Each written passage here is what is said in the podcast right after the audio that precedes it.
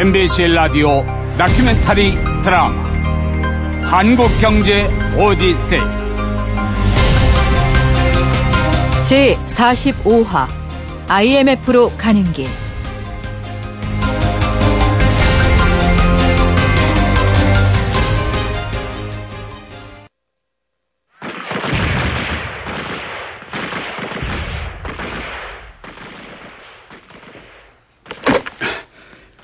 여보시오. 구용서 총재님이십니까? 그렇지만 당신 누구요? 한국전쟁 발발 3일째로 접어든 1950년 6월 27일 아침 9시. 한국은행 구용서 총재에게 한 통의 다급한 전화가 걸려온다. 저는 국방부 선국장 육군대령 김일환입니다. 군수물자 이송 통제 업무를 맡고 있습니다. 그래요? 헌데 무슨 일입니까? 한국은에서 급히 반출해야 할 특수물품이 있다고 들었습니다. 어떻게 처분하실지 결정하셨습니까? 안 그래도 지금 그걸 고민하고 있었습니다. 방법이 좀 있겠소? 우선 국방장관님하고 얘기를 해보시죠. 그리고 난 다음에 제가 바로 조치를 취하겠습니다. 그래요? 알겠습니다. 바로 연락하겠습니다. 고맙소.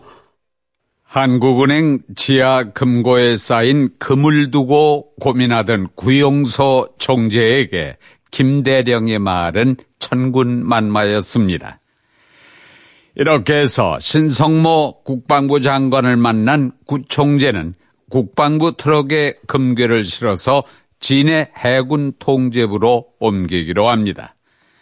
사상 초유의 금괴 이송 작전의 시작이었죠.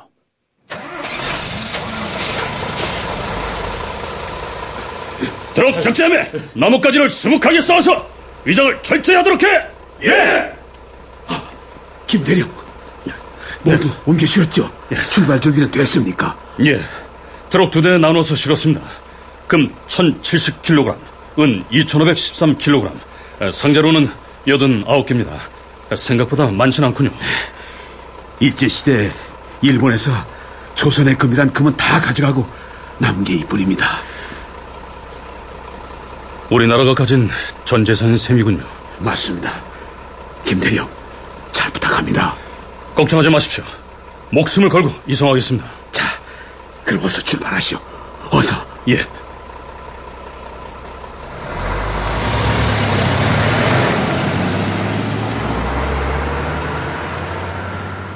이렇게 해서 서울을 빠져나간 트럭들은 그 이튿날 대전에 도착하는데 바로 그날 인민군은 서울로 진입하죠. 아찔한 순간이 발생할 수 있었습니다.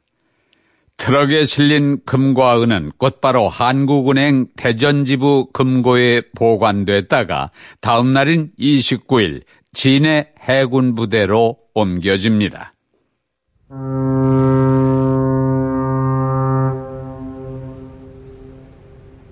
그리고 그해 8월, 금괴들은 다시 미국 상선에 실려 샌프란시스코로 보내져 뉴욕 연방준비은행에 맡겨지죠. 전쟁이 끝나면서 그것은 한국으로 돌아오지 않습니다.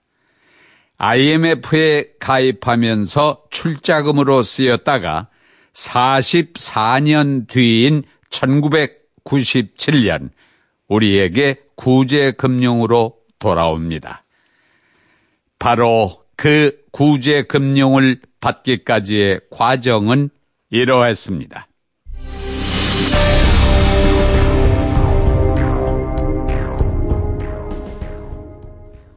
우리나라의 어떤 관료나 연구기관, 언론에서도 나에게 IMF로 가야 할 정도의 위기 상황임을 말해준 사람은 아무도 없었다. 전문가들은 모두 우리 경제의 기초 여건과 재정의 건전성 등으로 미루어 과거 멕시코나 동남아시아와 같은 상황은 오지 않을 거라고 설명했다. IMF가 우리나라의 경제 상황을 조사한 뒤 발표한 10월 중순의 연차 평가 보고서에서도 한국 경제는 그 기초가 견실하다고 평가하고 있었다. 김영삼 전 대통령이 자신의 회고록에서 밝힌 내용입니다. 적어도 10월 중순까지만 해도 우리가 IMF 구제금융을 받아야 할 정도는 아니었다는 얘기죠. 그러나 11월로 넘어가면서 분위기는 완전히 달라집니다. 여보세요? 선배님, 잘 지내십니까? 어? 이게 누구야? 윤진식이 아니야? 1997년 11월 8일경 부총리에서 퇴임한 홍재형에게 전화를 걸어온 사람은 청와대 조세금융비서관 윤진식이었다. 두 사람은 청주고등학교 선후배의 같은 경제관료의 길을 걸었다. 외국에선 아시아를 탈출하라는 등 위기 신호를 자꾸 보내는 모양인데 도대체 어떻게 돌아가는 거야? 말도 마십시오. 지난달에 발표한 금융시장 안정대책도 약발이 안 먹히고 있습니다. 대책은? 그래서 어제 김인호 경제수석 주재로 긴급회의가 있었습니다. 11월 7일 오후 4시 김인호 경제수석 주재로 청와대 경제수석실에서 열린 대책회의를 말한다. 이 회의가 IMF 문제를 처음으로 거론한 공식 회의로 기록돼 있다. 회의 개최 사실은 시장에 주는 악영향을 막기 위해 비밀에 붙여졌다. 뭐야? 국가부도? 예. 한국은행이 외화 유동성 사정과 대응 방안이란 자료를 가져왔는데 거기에 그런 내용이 있었습니다. 아니... 도대체 어떤 상황이기에 국가부도가 우려된다는 거야? 외환 보유고가 10월 말에 305억 달러였는데 어제는 285억 달러 수준으로 급감했답니다. 그래, 가용 외환 보유고는 얼마나 되고? 최악입니다. 한두 달간의 수입 대금을 충당할 수준입니다. 한국은행이 금융기관의 외화자금을 지원해주지 못할 경우 정말 국가부도가 일어날 수도 있는 상황입니다. 한은이 손을 들면 당장 부도지. 그래서 결론은? 최악의 경우, 아니 최선책은 IMF 행위겠죠. 아니 어쩌다가. 그래서 강경식 부총리 입장은 뭐야? 금융개혁 법안 통과 문제도 있고 내년도 예산심의 막바지라서 지금 국회에서 살다시피 하고 있습니다. 풍전통화로구만.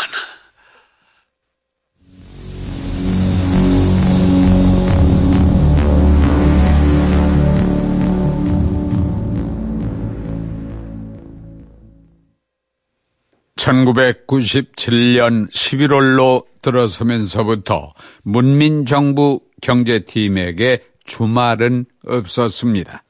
회의 시간도 낮밤이 따로 없었죠. 11월 7일 IMF 행을 처음 거론한 뒤에 후속 회의가 계속 이어집니다. 11월 9일 오전 일요일이지만 강경식 부총리 주재로 재경원 간부들의 회의가 열렸습니다. 김 수석, 이것 좀 봐요. 예. 지금 당장 필요한 금융산업 구조 조정의 일정 정도로 보면 돼요. 아니, 이걸 언제 준비하셨습니까? 부총리께서 애쓰셨겠네요.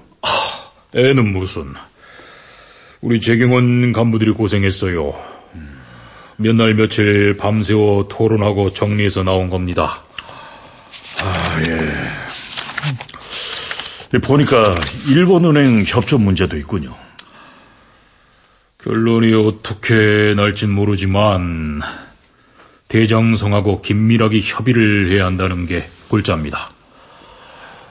일본 금융기관들이 국내 금융기관에 대한 여신을 축소하지 않도록 한다. 이게 되기만 한다면야 아마 급한 불은 끌 수 있겠네요. 그럼요. 근데 만약에 일본이 협조를 안 해준다면은 이거 그러면 IMF로 가는 길밖에 없는 건가요? 솔직히 말해서 그럴 수밖에 없어요. 실제로 그럴 가능성이 크고.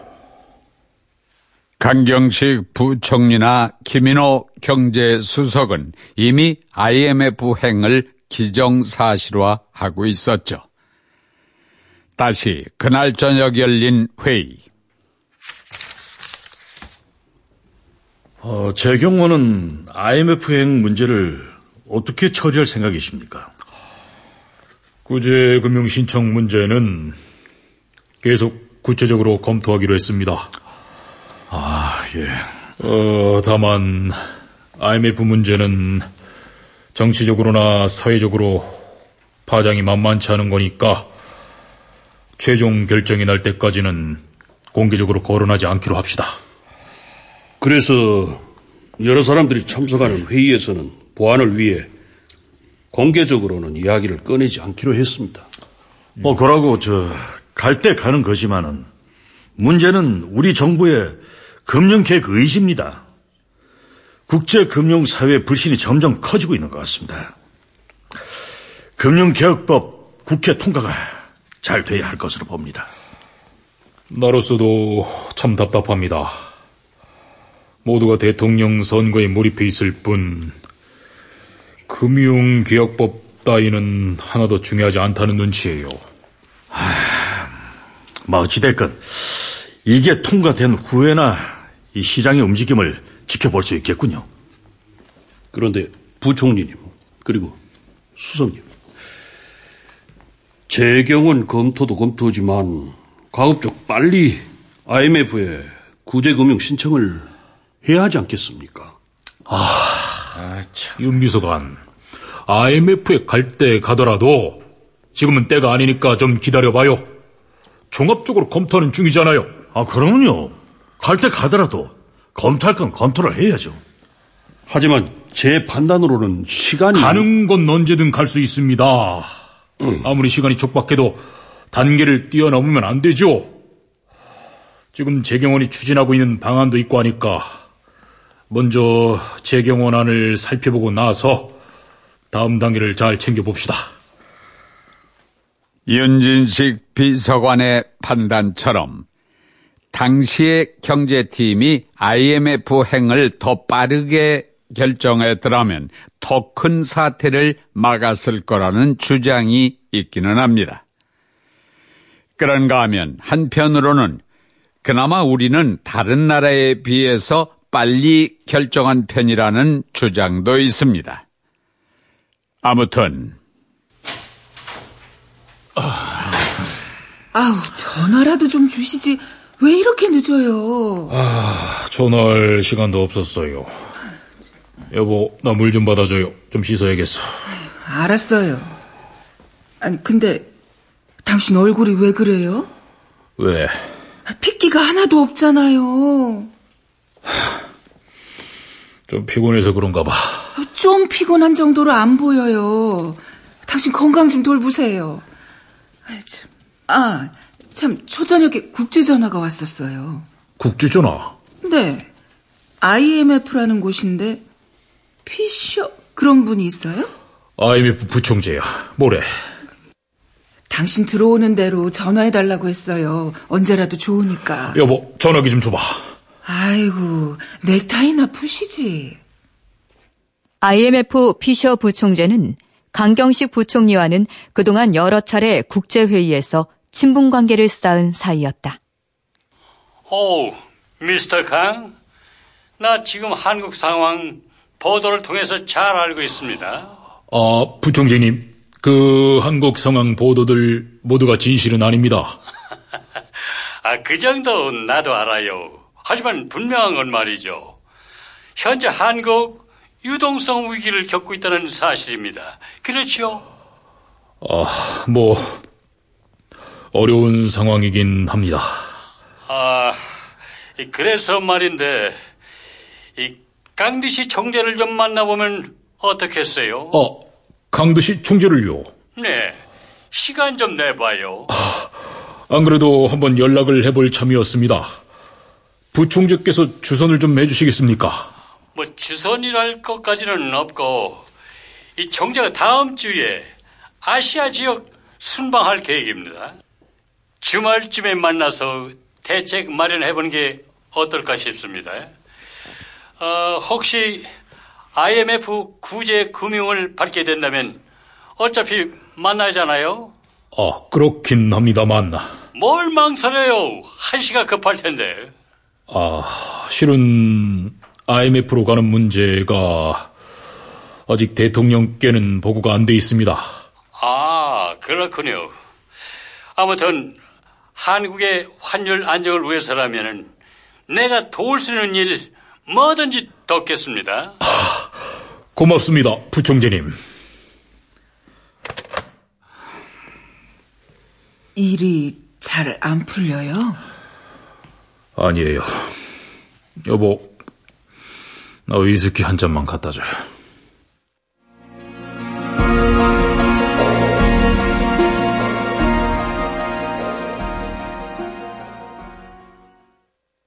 (1997년) 하반기, 대한민국에서 가장 바빴던 사람은 단연 강경식 부총리였습니다. 그렇게 바쁜 그의 시간 절반은 외환 위기에, 그리고 나머지 절반은 금융개혁법 통과에 쏟고 있었죠. 1999년 그가 겪은 환란일기라는 저서에도 그가 금융개혁법에 얼마나 열정적으로 매달렸는지를 밝히고 있습니다. 1997년 10월 22일, 기아 문제가 해결되고 다음은 금융개혁법이었다. 저녁에 재경원 출입기자단 일행과 함께하는 자리를 만들었다. 취임 후 첫 모임이었다. 먼저 지금 왜 시급하게 금융개혁이 필요한지를 설명하고 협조를 당부했다.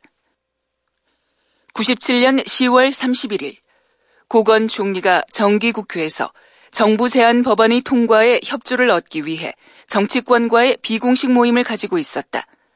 총리가 주선한 자리이지만 그 자리를 금융개혁법 통과를 위한 협조 기회로 활용했다. 97년 11월 3일, 국회 재경위 소위원회와 오찬을 함께했다. 금융개혁에 대한 분위기는 성숙한 것 같았다. 내일 아침 조찬 모임을 시작으로 5일까지는 결말을 내야겠다.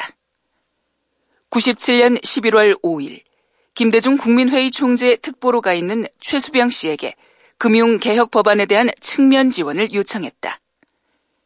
97년 11월 6일, 금융개혁 소위 이틀째 회의에서도 여야는 감독기구 통합 여부의 의견 차이를 좁히지 못했다. 사흘째 심의에서도 여야의 이견 차가 커 결국 합의점을 찾지 못하고 말았다. 그리고 며칠 뒤인 11월 10일, 의원회관에 있는 강경식 부총리 방으로 국민회의 김원길 정책위 의장이 방문합니다. 아이고, 정책위 의장께서 어쩐 일로 절 다 찾아주셨습니까? 겸사겸사해서 들렀어요. 근데 지난달 말에 사표를 쓰셨다면서요? 그건 또 어떻게 아셨습니까? 사실이었군요. 저희 경제팀은 경제가 안 좋을 때면 항상 하는 일입니다. 그래서 사표를 늘 품에 지니고 다니죠. 금융개혁 법안 통과가 무산된 직후이고, 다음 날은 중요한 종합대책 발표도 있어서 또 한 번 대통령의 신임을 확인해야 할 것 같아서였습니다. 그래도 대통령은 뭘 하시던가요? 하느라고는 했지만 죄송하게 됐다고 말씀드렸는데 별 말씀 없었습니다. 강 부총리. 예. 강 부총리께서 금융개혁법에 너무 집착하고 있다는 말들이 국회 주변에서 계속 나오고 있어요. 알고는 계십니까? 반드시 확인해야 할 일입니다. 금융개혁 법안만 통과됐었다면 작금의 경제 문제도 없었을 겁니다. 아무리 그래도 그렇지 배수의 진까지 치는 건 너무하잖아요. 야당 내에서 제 주변 사람들은 뭘 하는 줄 아십니까? 지금은 외환 문제를 풀어야 할 부총리가 외환 위기를 볼모로 국회를 협박하는 일에 집착한다는 거예요. 그건 오해입니다. 지금마저 금융개혁 법안들에 손대지 않으면 기회는 다시 오지 않습니다. 금융개혁이 안 되면 외국에서 돈도 안 빌려줍니다. 그래도 지금은 그 외환 상황이 얼마나 어려운지를 국민에게 알리고 정부 차원에서 대책을 세워야 한다는 얘기예요. 일의 순서상. 대통령께는 보호가 들어가고 있습니까? 외환 상황은 대통령께 계속 말씀드려왔고 내일도 보고드릴 참입니다. 대통령이 알고 있다면은 왜 대책 하나가 안 나옵니까? 어째서 그런 거죠? 혹시 그 대통령에게 정확히 보고하지 않는 건 아니요? 그럴 리가 있습니까? 말씀이 좀 지나치십니다.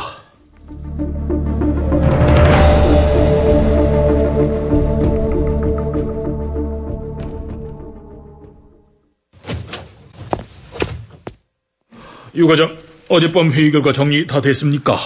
예, 됐습니다. 여기 있습니다. 어디 봅시다. 이렇게 많아.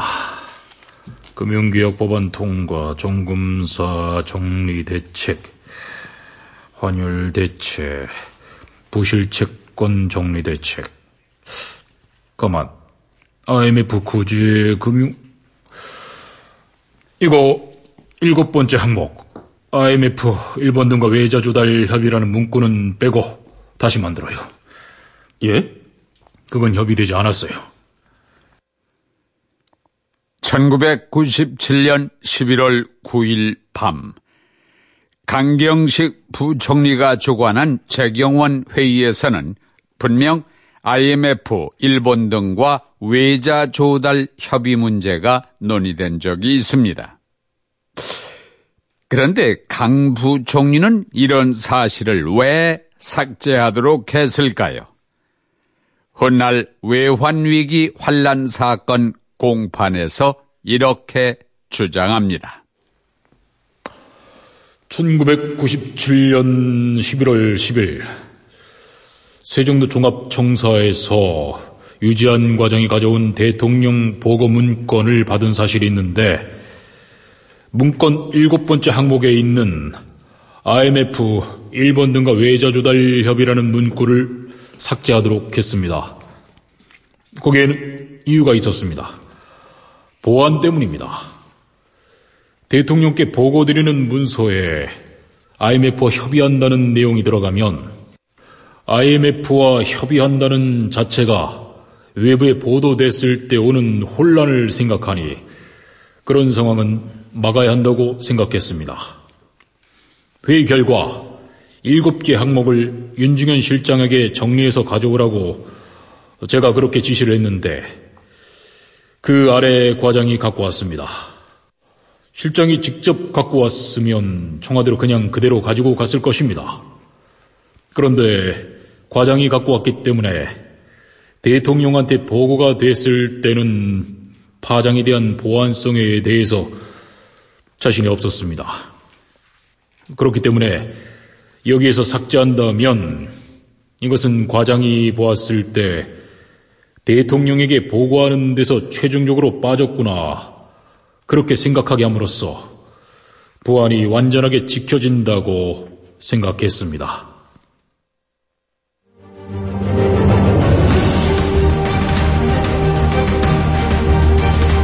MBC KDI 공동기획 다큐멘터리 드라마 한국경제 오디세이. 잠시 후 제45화 IMF로 가는 길 2부가 이어집니다.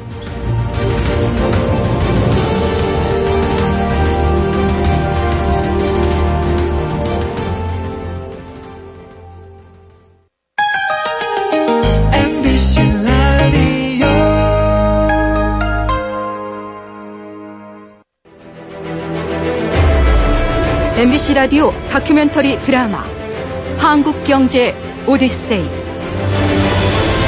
제45화 IMF로 가는 길 2부.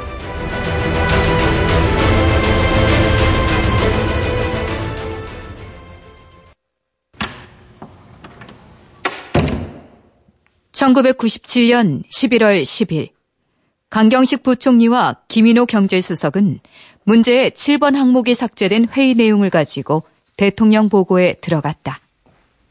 각하, 저희 경제팀이 최근에 가진 회의를 통해서 몇 가지 의견을 도출했습니다. 때려봅시다. 우선 제가 보고 말씀 올리겠습니다. 단기 자금의 만기 연장이 제대로 안 되고 있습니다. 그래서 우째한다니. 정리기금 확대가 필요할 것 같습니다. 그리고 금융개혁 법안은 무슨 일이 있어도 이번 회기 안에 통과돼야 합니다. 금융개혁법. 정치권은 전혀 관심이 없는데 통과되겠나? 또 뭐가 있나? 기본적인 대책으로 금융시장 안정이 안 되면 IMF 구제 금융 지원도 검토해야 할 것 같습니다. 가게 되면 가야지. 강경식은 훗날 그의 저서에서 그날의 보고를 우울한 보고라고 회고했다. 여러 경로로 어려운 경제 상황을 보고받았고 IMF 행에 대한 얘기도 김인호 수석이 이미 보고했기 때문일 것이다. 어쨌든 그렇게 해서 11월 10일은 강경식 부총리가 김영삼 대통령에게 IMF 행을 처음으로 거론한 날이 됐다. 그런데 공교롭게도 바로 그날 국내 주가는 오름세로 돌아섰지만 환율이 폭등했다.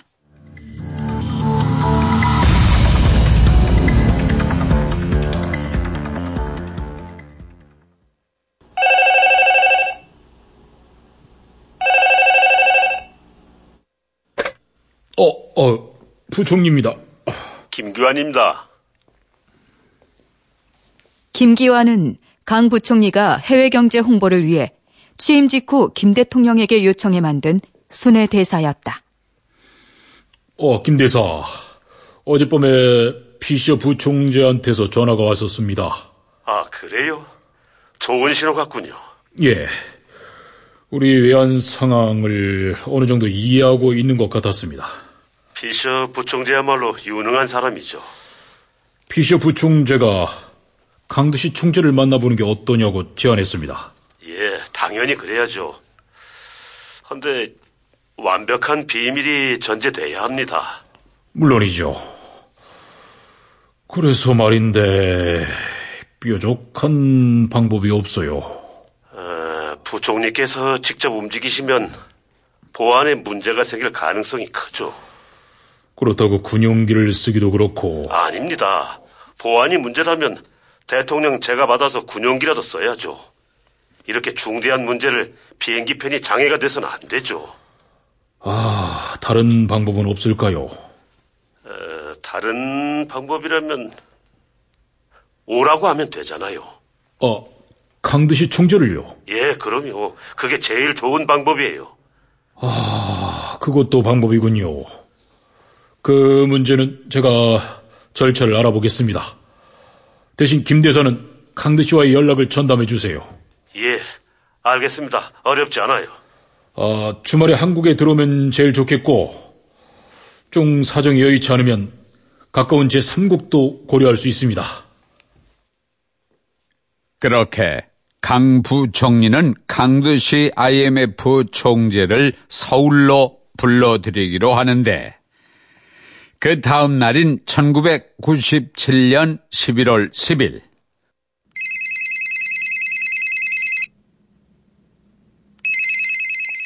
홍재형 전 부총리가 김영삼 대통령에게 전화를 걸어옵니다.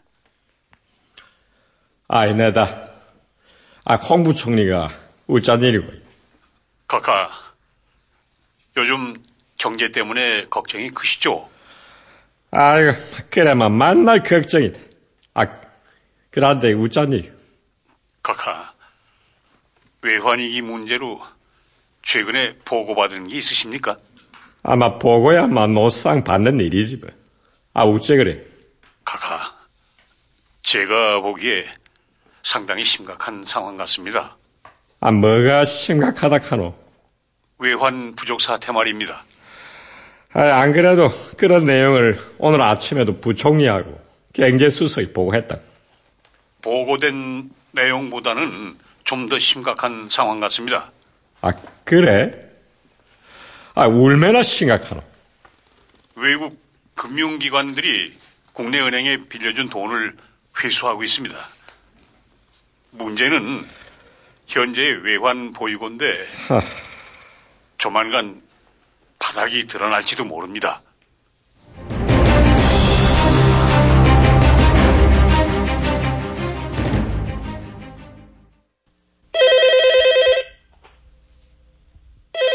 김영삼 대통령이 홍 부총리의 전화를 받은 그날 밤 9시 30분쯤 대통령은 한국은행 이경식 총재의 집으로 전화를 걸었다. 이경식 총재는 최근에 경제위기에서 오는 압박감을 풀기 위해 스카치 양주를 한두 잔 마시며 막 잠에 들려는 찰나였다. 예, 카카. 말씀하십시오. 이 총재. 내 오늘 홍재영이한테 전화를 받았네 말이지. 경제가 이래갖고 되는 기가, 어이? 그 애안이 바닥이라 카던데. 예, 카카. 아무래도 큰일이 날 것 같습니다. 말씀하신 대로 외환이 위험합니다. 그래가 내가 이 밤에 이 총재한테 전화한 거 아이가? 그래. 애한이 얼마나 어떻게 위험한 거야? 에이? 인자 내한테 좀 다 털어놔봐. 당시 위기의 핵심은 외환 보유고였다. 이미 대통령은 홍재영 전 부총리로부터 전화까지 받았지만 이 총재로부터 좀 더 심각한 소식을 듣고 있었다. 카카, 이래가지고는 큰일 납니다. 국가 부도 납니다. 외환이 바닥나고 있습니다. 아이, 국가 부도라이. 참. 그럼 웃자노. IMF로 가야지요. 가모. IMF에서 돈 꾸는 거 사실 그리 대단한 일 아니지 않습니까? 시중은행이 다른 은행에서 돈이 잠시 부족해 돈 꾸는 것이나 다를 바 없습니다. 그 자체로 크게 우려하실 일은 아닙니다. 그라모 가모 뗄끼지 그 와 안 가노? 그건 제 권한이 아닙니다. 예, 내일 김인호 수석 불러서 외환 사정이 나쁘다는데 어떻게 할 거냐고 강하게 명하십시오. 그래, 알았다. 당시 이경식 총재는 재교원이 다른 대안을 검토하느라 시간만 허비한다고 판단하고 있었던 것 같습니다. IMF 구제금융 쪽으로 한시라도 빨리 가야 할 상황이라는 걸 당시의 통화 내용에서 알 수 있죠. 일부 언론은 김영삼 대통령이 외환위기 실상을 알게 된 게 이 전화 통화였다고 하지만은 사실은 그렇지 않습니다. 이미 김인호 경제수석과 강경식 부총리 두 사람이 대통령에게 IMF 건을 보고한 뒤의 일입니다. 그 심각성에 대한 강도의 문제는 있을 수 있겠죠. 어쨌든 이경식 한국은행 총재의 말대로 다음날 대통령은 김인호 수석을 호출합니다.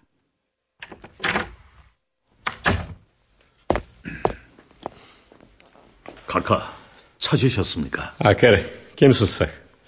IMF 협조 융자를 받기로 했나? 아직은 아닙니다.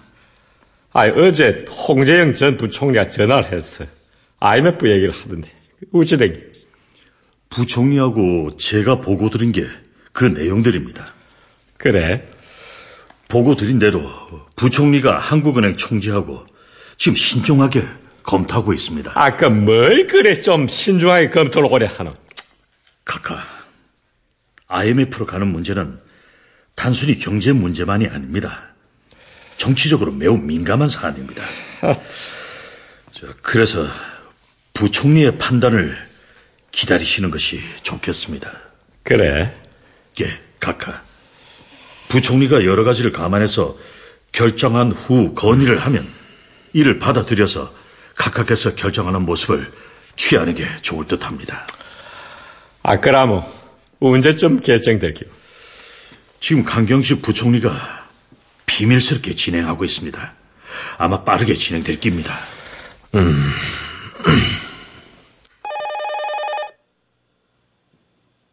다음 날 새벽, 강경식 부총리에게 전화를 걸어온 사람은 김인호 경제수석이었다.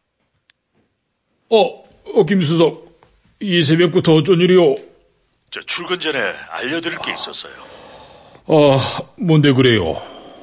각각에서 여러 채널을 통해서 IMF 얘기를 들으시는 모양입니다. 그렇겠지요. 결국 각각에서 IMF로 가야 한다는 생각을 굳히신 것 같아요. 아, 그래요. 주변에 있는 다양한 사람들의 의견을 들으시는 건 좋지만 당장은 우리가 경제팀 컨트롤타워에 앉아있는데 우리 보고는 가볍게 들으시는 것 같아서 좀 그렇군요. 우짜겠습니까? 각하는 특히 홍재영 전 부총리라면 덮어놓고 믿어주시는 게 있으니까 막 그래를 해야죠.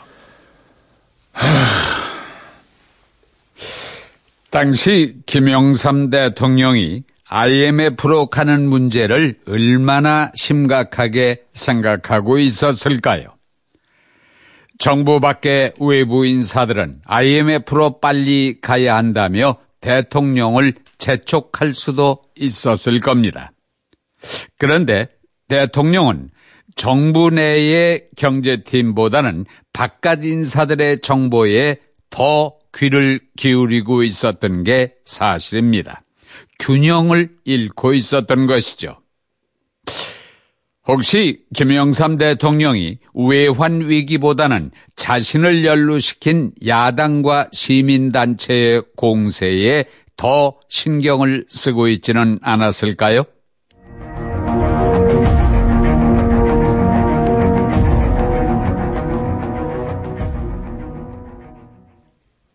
봐라, 김수석. 예, 카카.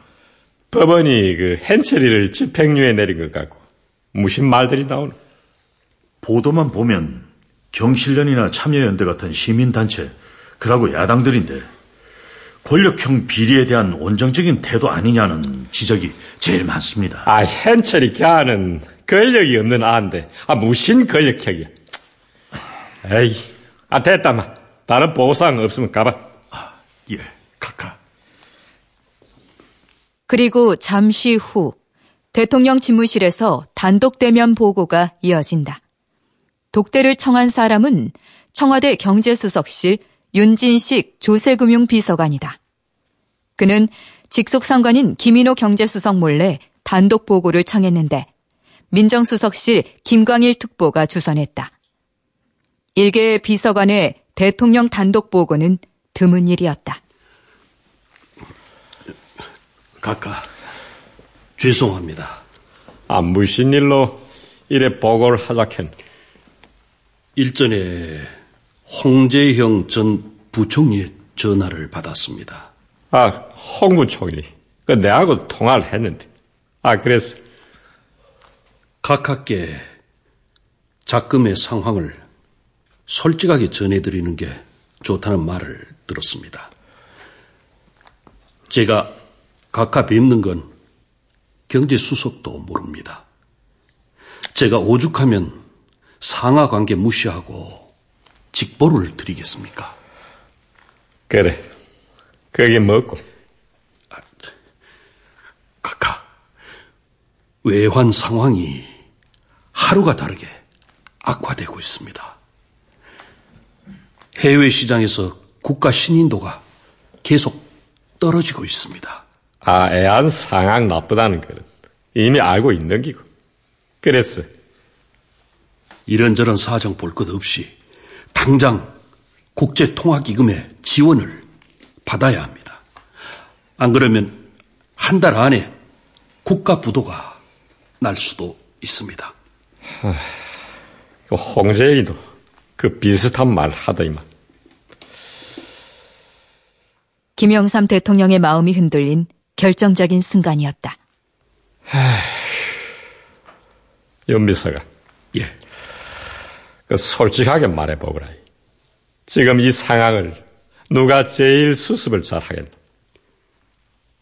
역시 홍재형 전 부총리가 어떨까 싶습니다. 홍 부총리 좋지. 금융을 잘 아니까. 그런데 홍재형은 벌써 부총리를 해뿌려가지고 다시 부르기는 좀 그렇고. 그 통상산업부 장관 임창현이는 어떤데? 임 장관도 나쁘지 않다고 봅니다. 김영삼 대통령의 마음속에 강경식 경제팀은 이미 경질돼 있었습니다. 당시 경제팀 발언을 추려보면은 그동안 대통령은 경제팀으로부터 꾸준히 외환위기의 징후를 보고받았습니다. 그리고 그때마다 특별한 지시는 없었고 잘 대처하라는 정도의 일반적인 지시사항이 있었다고 하죠. 김인호 경제수석은 훗날 이런 발언을 남깁니다.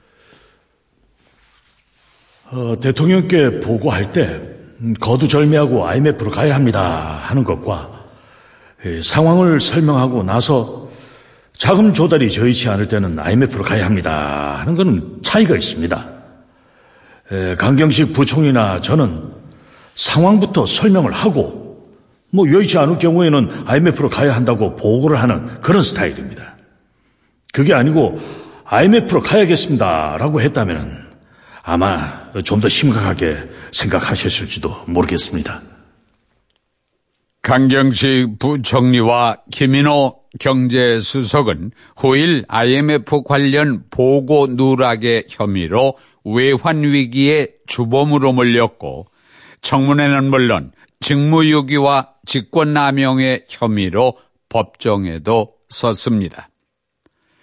그러나 검찰의 뜻과는 달리 재판부는 대통령에게 축소 보고를 했다고 볼 만한 증거가 없다고 판단했습니다.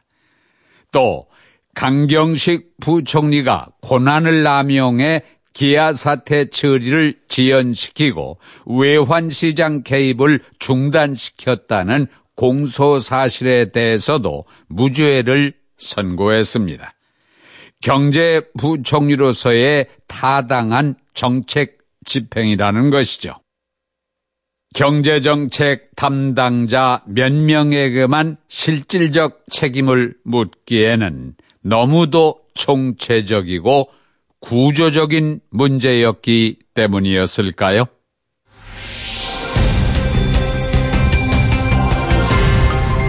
MBC KDI 공동기획 다큐멘터리 드라마 한국경제 오디세이 제45화 IMF로 가는 길. 극본 조수연, 기술 최만식, 음악효과 차석호, 연출 이승곤, 신성훈.